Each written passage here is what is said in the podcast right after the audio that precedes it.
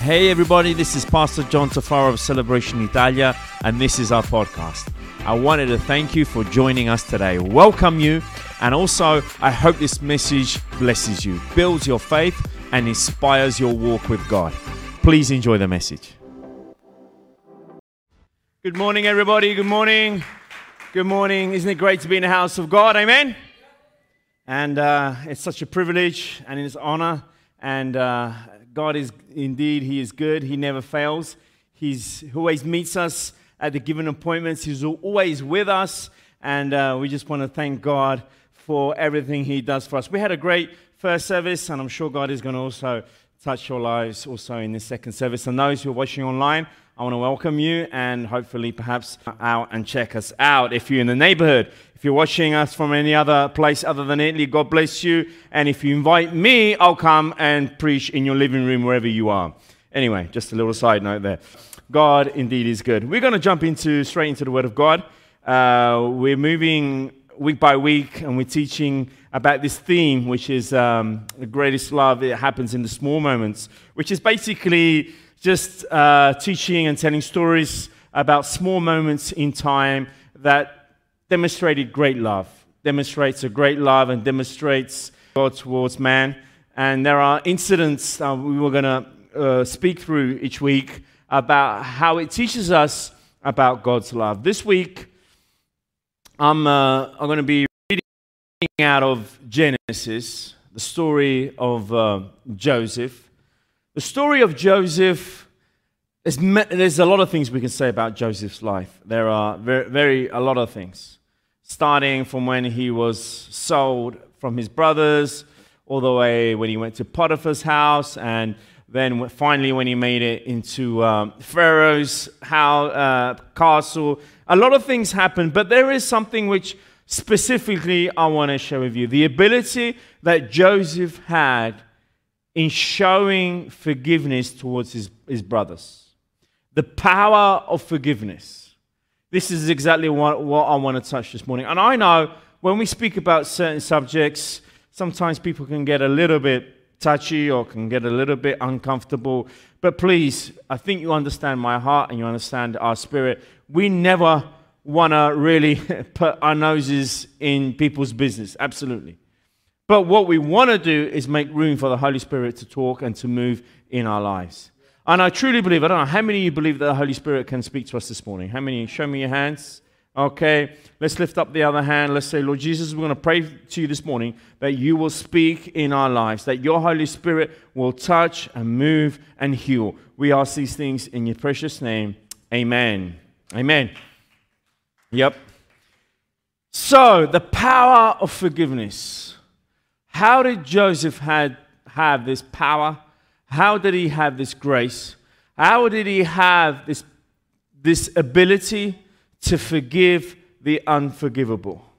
Let's really, really, very quickly um, recap very briefly the life of, of Joseph. But before we do that, let's read our main text. And we're going to read out of Genesis chapter 50 from verse 15. This is the back end of the story of Joseph. This is towards the end once his brothers had reached to him in Egypt, and he had given his brothers and his father a land to live in during very difficult years of drought. And once he, have given, he has given the land to his brothers and to his father, his father has come to his final days. And he has blessed his sons. And uh, Joseph had brought his sons, so they were, they were Jacob's grandsons, to be blessed Ephraim and Manasseh. And straight after this incident in chapter 49, 50, Jacob, or otherwise known as Israel, had died. And his brothers, his brothers, Joseph's brothers, went into panic mode. And this is what happened in verse 15. When Joseph's brothers saw that their father was dead, they says, It may be that Joseph will hate us and pay us back for all the evil that we did to him. So they sent a message to Joseph saying, Your father gave this command before he died. Say to Joseph, Please forgive the transgressions of your brothers and their sin, because they did, they did evil to you. And now, please forgive the transgression of the servant, servants of the God of your father. Joseph wept. Okay? Let's underline that because we'll come back to that. It's so important. Joseph wept when they spoke to him, in other translation, in this matter. Verse 18 His brothers also came and fell down before him and said, Behold, we are your servants. Once they sent the message, they turned up in person and they begged him to be forgiven. But Joseph says to them, Do not fear, for I for am I in the place of God? In other words, am I God?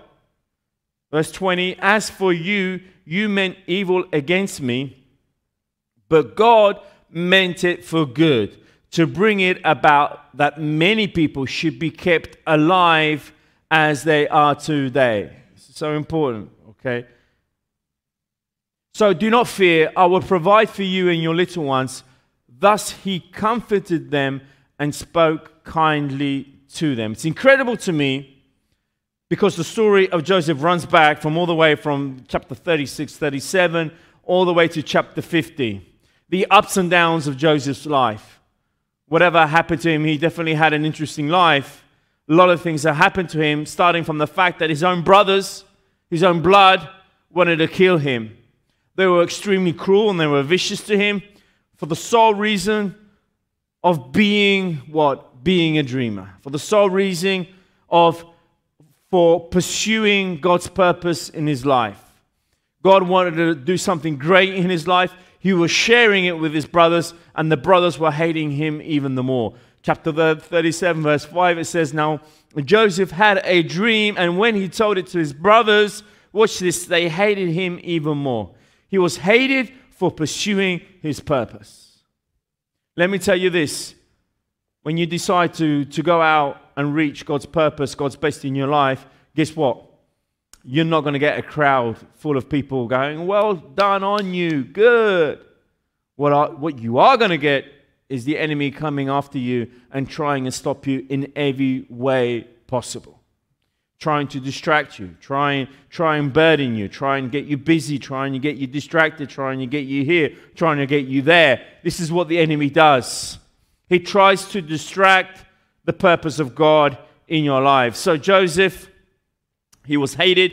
We know the story. He was, uh, initially, they wanted to kill him. Some brothers persuaded not to kill him and threw him in a pit. Once he was in the pit, as a slave to a caravan of, uh, of people going to, to Egypt, and we know the story. He goes into Potiphar's house, and even there, God's blessing him. And when he was there, something incredible happens. Potiphar's, Potiphar's wife wanted to sleep with him, but we see that Joseph's consistency and integrity was countercultural and got him in trouble. When we stand up for our integrity, when we stand up for our consistency and for, for being children of God, we are countercultural. We are going to go co- uh, against the culture of this time and age. We are going to stick out like a sore thumb. We are going to stick out like being perhaps different, okay?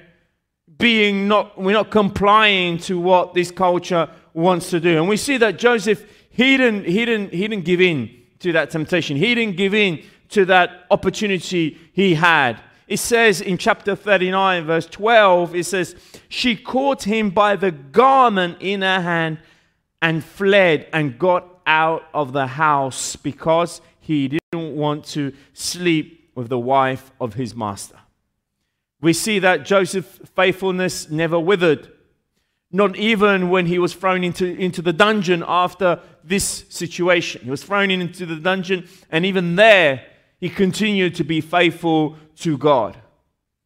You see, the faithfulness of God towards us and us towards God isn't contingent to whatever is happening around us. It isn't contingent to whatever season we're living in. God is faithful. Can I have an amen?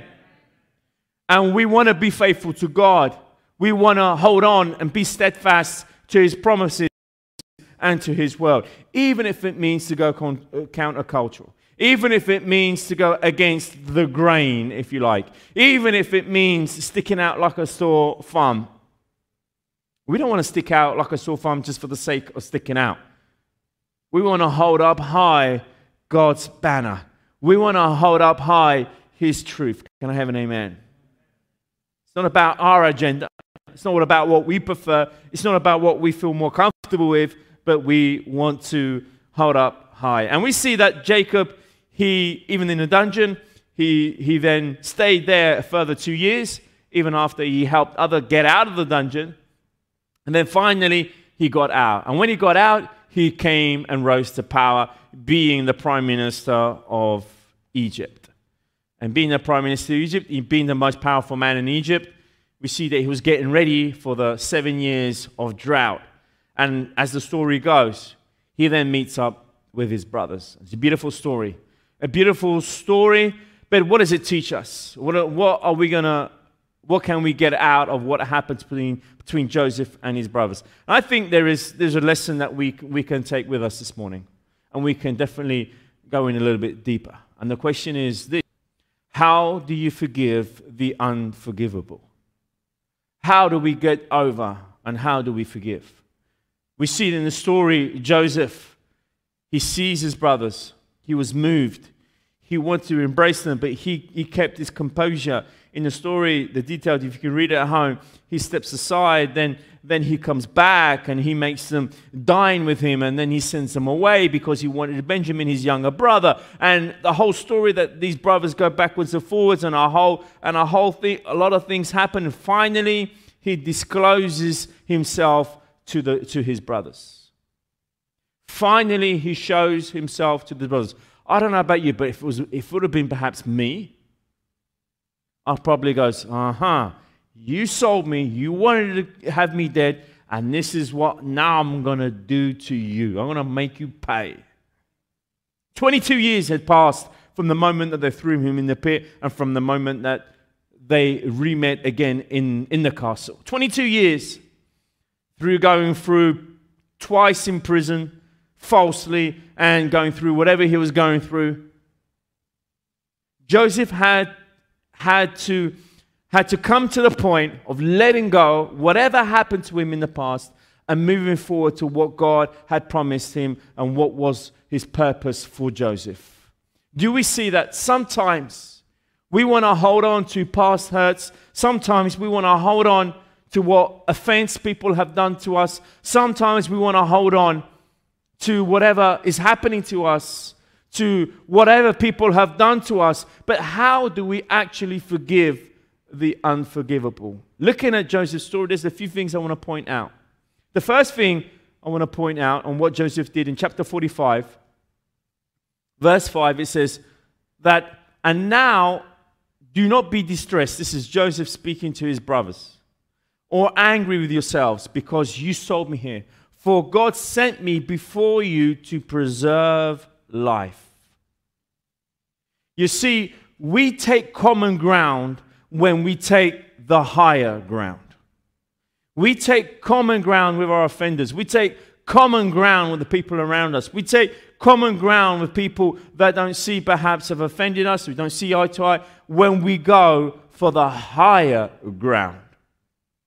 You see, the weird thing is, in chapter 50, the brothers are asking him to show mercy towards them, when in chapter 45, we've seen that he already had forgiven them. He already had embraced them. He already had shown mercy towards them. He had re- already shown, uh, shown uh, um, generosity towards them. He had already come towards them, but still, the brothers couldn't come about to the fact that perhaps once the father had died, had passed away, they didn't trust Joseph, which was the very nature of the brothers. So, how do you get around these offenses? How do you get around these people? How do you get around the fact that you need and we need to forgive the unforgivable? The first thing which I mentioned is that we need to go for the higher ground.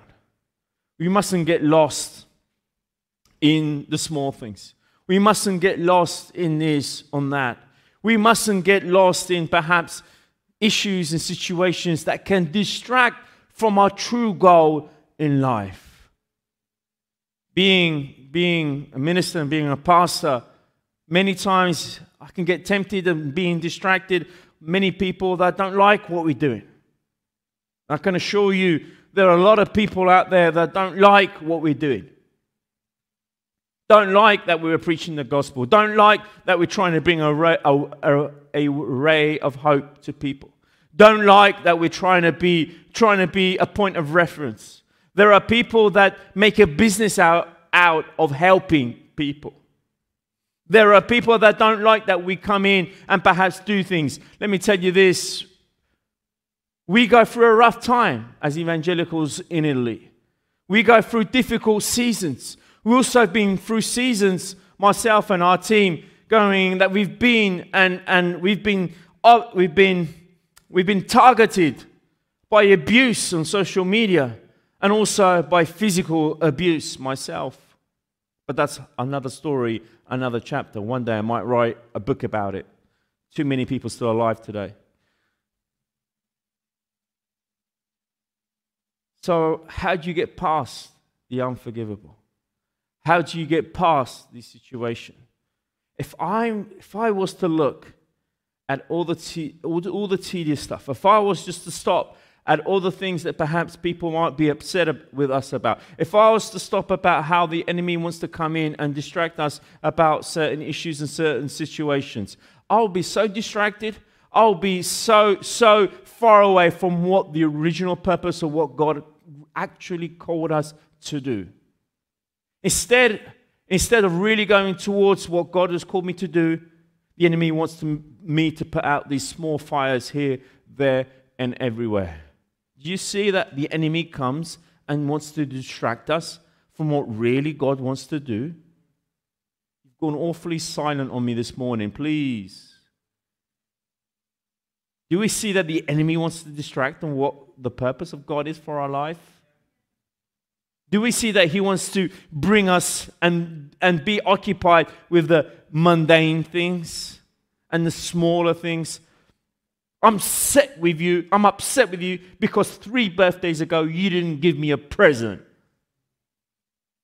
I'm not going to talk to you anymore because you left the trash can in front of my home. Really?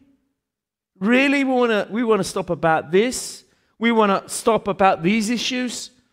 This is what Joseph, for him, and this is a big deal for Joseph, he was thrown in a pit, friends. He was sold. They wanted to kill him. This is a big deal. This is not about, you know, putting down the music. This is not about someone cutting the road whilst you're driving a car. This is not about someone who might have said something on social media, referring perhaps to me or something. This is real stuff. They wanted to kill this guy. And him standing there in front of his brothers saying, Guys, don't worry about it. Encouraging his brothers, Hey, come on, buddies. You can do this. I'm not that upset. Can we imagine the scene? Why? Because in Joseph, what he was living, what he was aiming for, was far higher than the trivial that was going around him.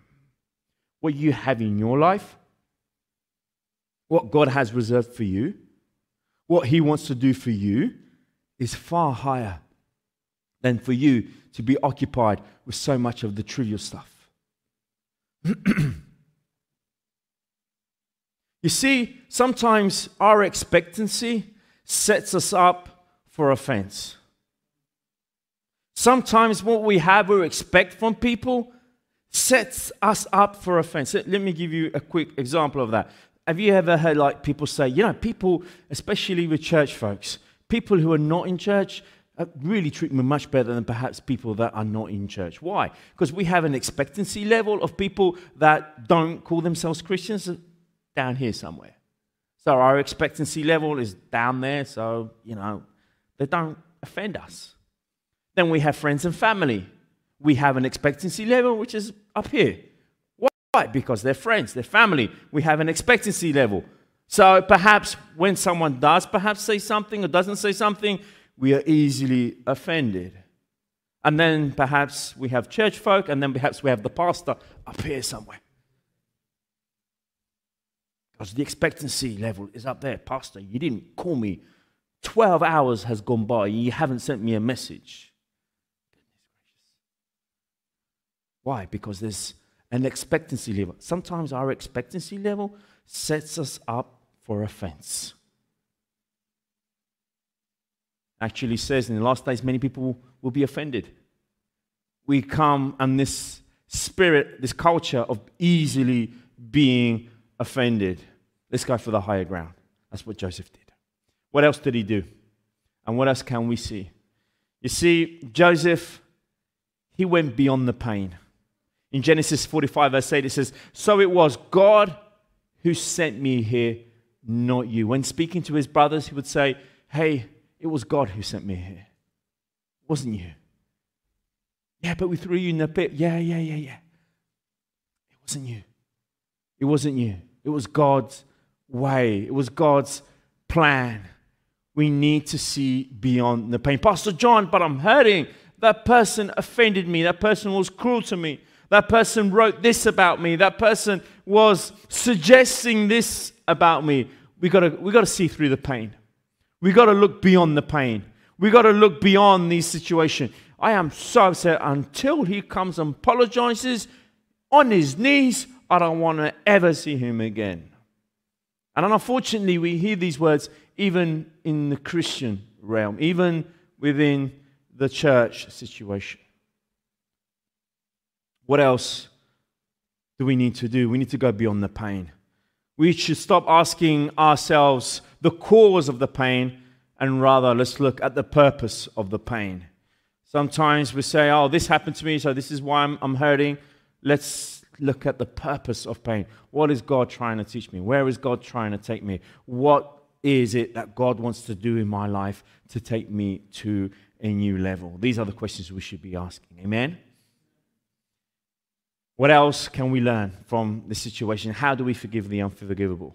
When you see beyond the person, when we see beyond the person, when we see beyond the people, when we see beyond the offender, when we see beyond that behind it, sometimes there is a spirit, not sometimes, every time, there is a spirit there is a spirit. There is something that perhaps goes beyond what, what we're seeing. His, his brothers, we see that even though they had come together previously, in chapter 50, after many years, after Joseph had given them land, after Joseph had given them herd, after he had given them uh, food and everything he had given, they came back to Joseph saying, Hey, our father is gone. Hey, if you're thinking about killing us, please forgive us. Why in the, what in the world were they thinking? Why would they come to Joseph with such a request? If he had already shown mercy, if he had already been good towards him. Why? Because they're still bringing that guilt with them. They're still bringing that unbelief with them. Why? They were wicked to the bone. They didn't trust Joseph. And that was in the verse we read, verse 17 Joseph wept. He wept why are my brothers still like this? Why don't they believe me? Why don't they reach out? And we can be family again. Why is this spirit? But Joseph didn't hold this against them. Joseph didn't hold this, this against them. He continued and he renewed his promises to them. He says, I will take care of you and your children and your children's children. Why? Because it was beyond people. Let me tell you also this how do you forgive the unforgivable? We need to see beyond ourselves. We need to see beyond ourselves. Sometimes we think that the center of the narrative is always about myself, me, and I. It's always me, me, and me. We, we need to sometimes understand that there are things happening in our life that go beyond our person, that goes beyond me, that goes beyond my center. In verse 20 out of chapter 20, uh, uh, the last chapter 50 in, in Genesis, the one we read, it says, All this has come to pass to bring it about the many people that should be kept alive. The narrative wasn't about Joseph. This is what I'm trying to get, friends. The, the narrative wasn't about Joseph himself, it was about everything that was going on around him it was about the seven years of drought. It was about the seven years of plentiful harvest before the drought. It was about seven hard years. It was about everything was going to go crazy around there so that the so that the family of God, God's people would come into Egypt and find restoration and find food And then after Jacob and after Joseph, okay, after they would multiply, and out of that nation, out of Egypt, the nation of Israel would come to buy. So we see it was a narrative that went over 500 years, well beyond Joseph. So why would he want to get offended about a little granule of sand on the beach? That was, that was the thought, that was the thing. And Joseph, he saw that. Joseph saw this, this where this was going. Joseph saw where, where this was leading. Joseph could see it. It wasn't just about himself. And this sometimes can help us to forgive the unforgivable, can help us get past offenses that perhaps we're still holding on to years later, get past beyond situations that has happened to us. We can do it, but we need to look at, the, at it through the lens of the big picture which is happening in our life. How, how else do we forgive the unforgivable? We need to intentionally choose to move towards our freedom and not get stuck in the past. We need to intentionally choose and walk and go beyond. Verse 25 Joseph said exactly the same thing which Jacob, his father, had made Joseph promise. What was that? That he wouldn't leave his bones in Egypt. Don't leave my bones here. Once I'm gone, look, watch that. Look, look at these patriarchs. Jacob made Joseph promise, don't leave me here. then Joseph asked his brothers and asked everybody, hey, when I die, don't leave me here. He was Pharaoh. He was prime minister of Pharaoh. He had everything he needed. He was comfortable. He had children in that land. He got married, he had children. Ephraim and Manasseh, they were his children. Looked like he was well integrated where he was. But watch this. He saw the picture. He saw where this was going. Where was it going? That one day they want to get out of there and have their own land, have their own inheritance, have their own building. As God says to us, Jesus says to us, He's going up there and preparing a mansion for us. He's getting ready a mansion. He's getting ready a place for me up there. So let's not get distracted trivial here. Let's not get distracted about little things here. And let's put our eyes towards where one day we are really going, going to dwell forevermore. Can I have an amen? Let's choose to move forward.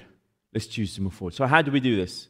How do we do we have the Spirit? How do we equip ourselves? You see, Jesus he gave he gave some specific instructions regarding how to go beyond offense. In Matthew 18, he left Jesus left these instructions. He says in verse 15, Moreover, if your brother sins against you, go and tell him his fault between you and him alone. Okay? He didn't say it, spit it out there on Facebook. he didn't say it, put it out there on Instagram, do a beautiful tweet, okay? He didn't say anything, anything of the kind. He says, go and speak to him alone. If he hears you, you have gained your brother. That's cool. But if he will not hear, Take with you one or two more, that by the mouth of the two or three witnesses, every word may be established, every word may be weighed, every word may be put in there. Verse 17. And if he refuses to hear them, tell it to the church. But if he refuses even to hear the church, let him be to you like a heathen or a tax collector. What was Jesus sharing? What was Jesus showing us? It's a progression here. Just very briefly, I want to show to you. The first thing we should do, the first and foremost thing, and in all three cases, it's the confrontation. It's we need to confront. We need to get it out. We need to confront whatever offense, whatever hurt, whatever pain that we are taking with us. We need to get it out there. Jesus, this is something, Jesus addressed this in a very specific manner. He says, if someone has offended, has sinned against you, watch this, has sinned against you, and we hear it, we hear it, don't we hear it? Christians. Say, hey, if he sinned against me, he hurt me, he offended me, if he comes to me and on his knees and apologizes, I will forgive him, but he needs to come to me. Haven't we heard things like that? Don't sometimes we sometimes risk taking that same position? If he comes to me, I've been offended. He, he got it wrong. He needs to come to me. Jesus is saying something else. He's saying, You, the offended party, should go to the offender and get it out there. Now, that alone is countercultural to the Jewish custom. That alone was something they'd never heard of before. And Jesus saying, You should go to them and get it out. Confront. Because confronting is the key of unlocking the forgiveness. Not only between you, the two people, the parties, or whatever, but above all, unlocking the forgiveness and the bitterness and the anger that's in here. Confronting, speaking, and getting it out there. First thing, we should do it alone. Jesus says, call the person, get it out there, and and and just and just so that you can clear it out. And I think there's various reasons. First thing, you hear yourself out. You hear yourself when you speak. You see what the thing you're holding on to that sometimes is so trivial, so old, and so ancestral that you still want to hold on to it. And also because we don't give gossip the lead. We don't give gossip the opportunity to get out there and do its damage. Jesus says, Go and confront yourself. You see, watch this. What happens is that often we judge ourselves by our intentions, and everyone else, we judge them by their actions. We judge ourselves, we judge what we've done, whether right, whether wrong, by our intention. Oh, Pastor John, but I didn't mean to hurt. I didn't want to hurt. I, it just came out that way. But my intentions were to do this. That's cool. That's great. But why is it that we're judging others by their actions?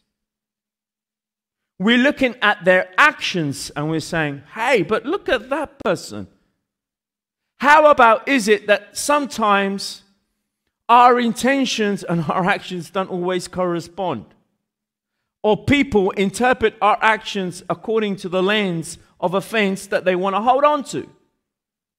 So Jesus is saying, call that person and get it out there. Now, what we think is right, Giacomo, can you come up? I'll give, I'll give an example. Now, what we try and interpret that verse is by saying this I go to Giacomo, he's offended me, and I go up to him and I say, Giacomo, you did this, you did that. How dare you? I don't like you, and you ate all my spaghetti. But nevertheless, I'll forgive you. I don't think that is what Jesus was trying to do.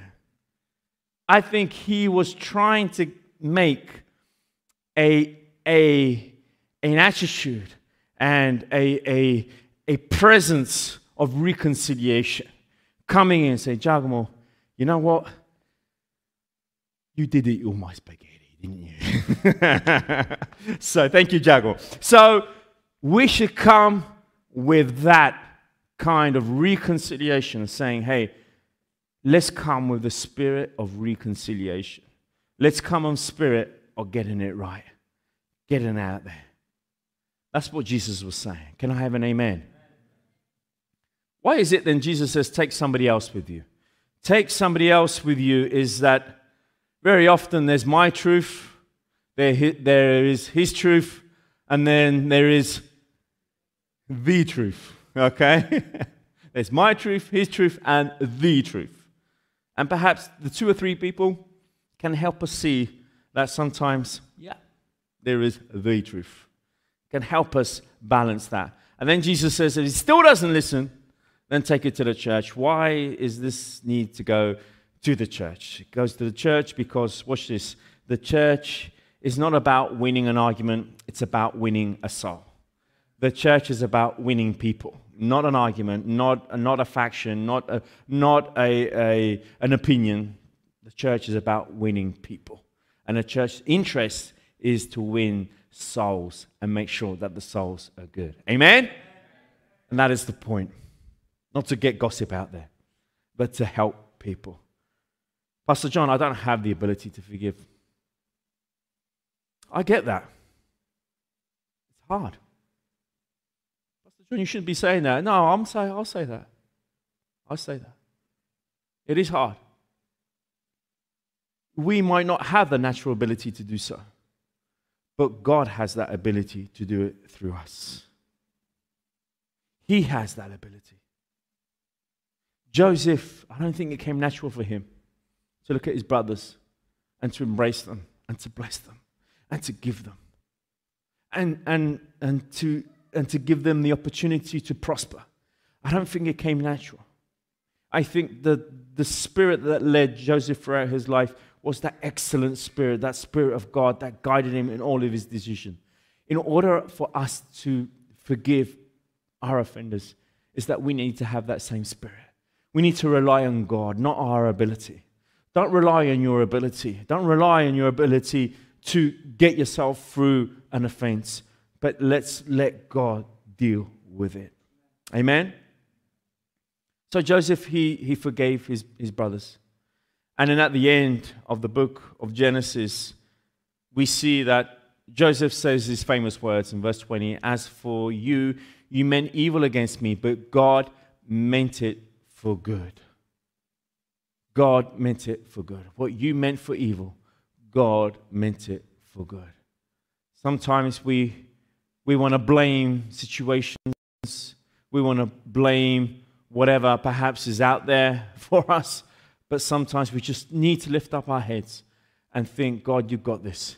And where you're taking me, even if it means going through pain, even if it means going through betrayal, even if it means going through hurt, even if it means going through people offending me, I'm going to hold on to the truth and to the hold on to what you have placed in my heart. Can I have an amen? A person who cannot, forg- who, who cannot forgive has forgotten how great a debt God has forgiven them. God has forgiven us. And who are we to take up a position? In Ephesians 4, chapter, chapter 4, verse 32, it says, Be kind to one another, tender hearted, forgiving one another as God in Christ forgave you. It's beautiful how the writer puts it out there forgiving one another. It's never about I'm right and everybody else is wrong. It's always about how have I upset someone? How have I perhaps offended someone? How perhaps I'll get it. So I want to be tender hearted. I want to be open hearted, just like Joseph did. So the greatest love, it happens in a small moment we call it small, but in reality, it's a big moment that Joseph had the ability to forgive his brothers. You see, when you forgive someone, not only are you breaking a bond which exists between yourself and that person, but above all, you're breaking the bond that exists in your own life. There are many occasions for you to be, offend, to, to be offended. What are we going to do about it? be easily offended, or we're going to give it, put it in God's hands and say, God, you've got this. And as I'm coming to my conclusion now, and please forgive me that perhaps this message may seem a little bit too simplistic, perhaps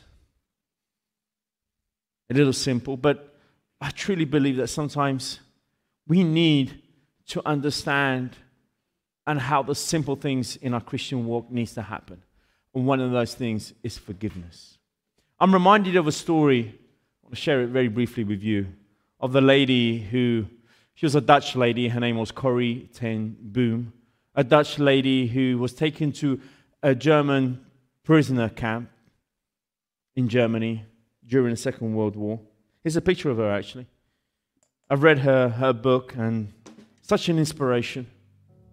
Her story was that she was hiding Jews. Her and her family were hiding Jews from the Germans. And one day she was betrayed by a friend. She was betrayed by this friend that went up to court her in the middle of the night, say, Hey, there's a family that needs help. And she brought them in, and that man betrayed her. Her whole family was taken into arrest. Her father, elderly father, died after 10 days that they were arrested. Then her and her sister got deported to a concentration camp in the north of Germany.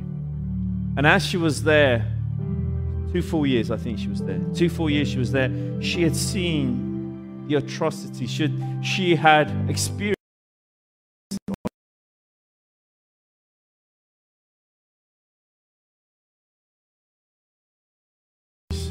Had gone through nakedness, hunger, suffering. In fact, her sister, she died during the two years that she was there of hunger. Seeing her sister dying within her arms day after day of hunger, the worst possible way someone can die. Beaten. One day, a miracle happened. Her sister had died. Her number called out. They weren't called by names. They were like treated like animals. Her number was called out. She called out. She, would, she had been giving, she had been given permission papers to leave the concentration camp. She was free. She walked out of the concentration camp. During the concentration camp years, she would every day read her Bible that she smuggled in there. She would pray every day. She would lead other others to Christ. She stayed in a barracks which was built for barely 700 ladies in that place. The stench that was there. A place so dark, yet so full of hope and light. She shared the gospel of Christ. She came out of the concentration camp. The war had finished. Years later, she was traveling Europe, speaking about her experience and giving hope to people and speaking about forgiveness. In early February 1947, she was speaking at a packed hall in Germany. And as she came to her conclusion, inviting people to receive forgiveness. Far away, she saw a man that she thought had a familiar face. He had a gray trench coat, had a hat on his head. As he came closer for prayer, she recognized him. Who was this man? It was the very man, the most meanest guard out of the same concentration camp she was in for two years. The same God that kicked her sister to death was standing in front of her asking forgiveness to God and to her. She had a decision to make. What was she going to do? He stretched out his hand to say, I'm asking God. She didn't, he didn't recognize her, but she recognized him. He said, I've done things that no man, I don't think, have ever done. But I'm asking God for forgiveness, and I'm asking you forgiveness. Corrie ten Boom saw in those eyes the same man that killed her sister what does she do?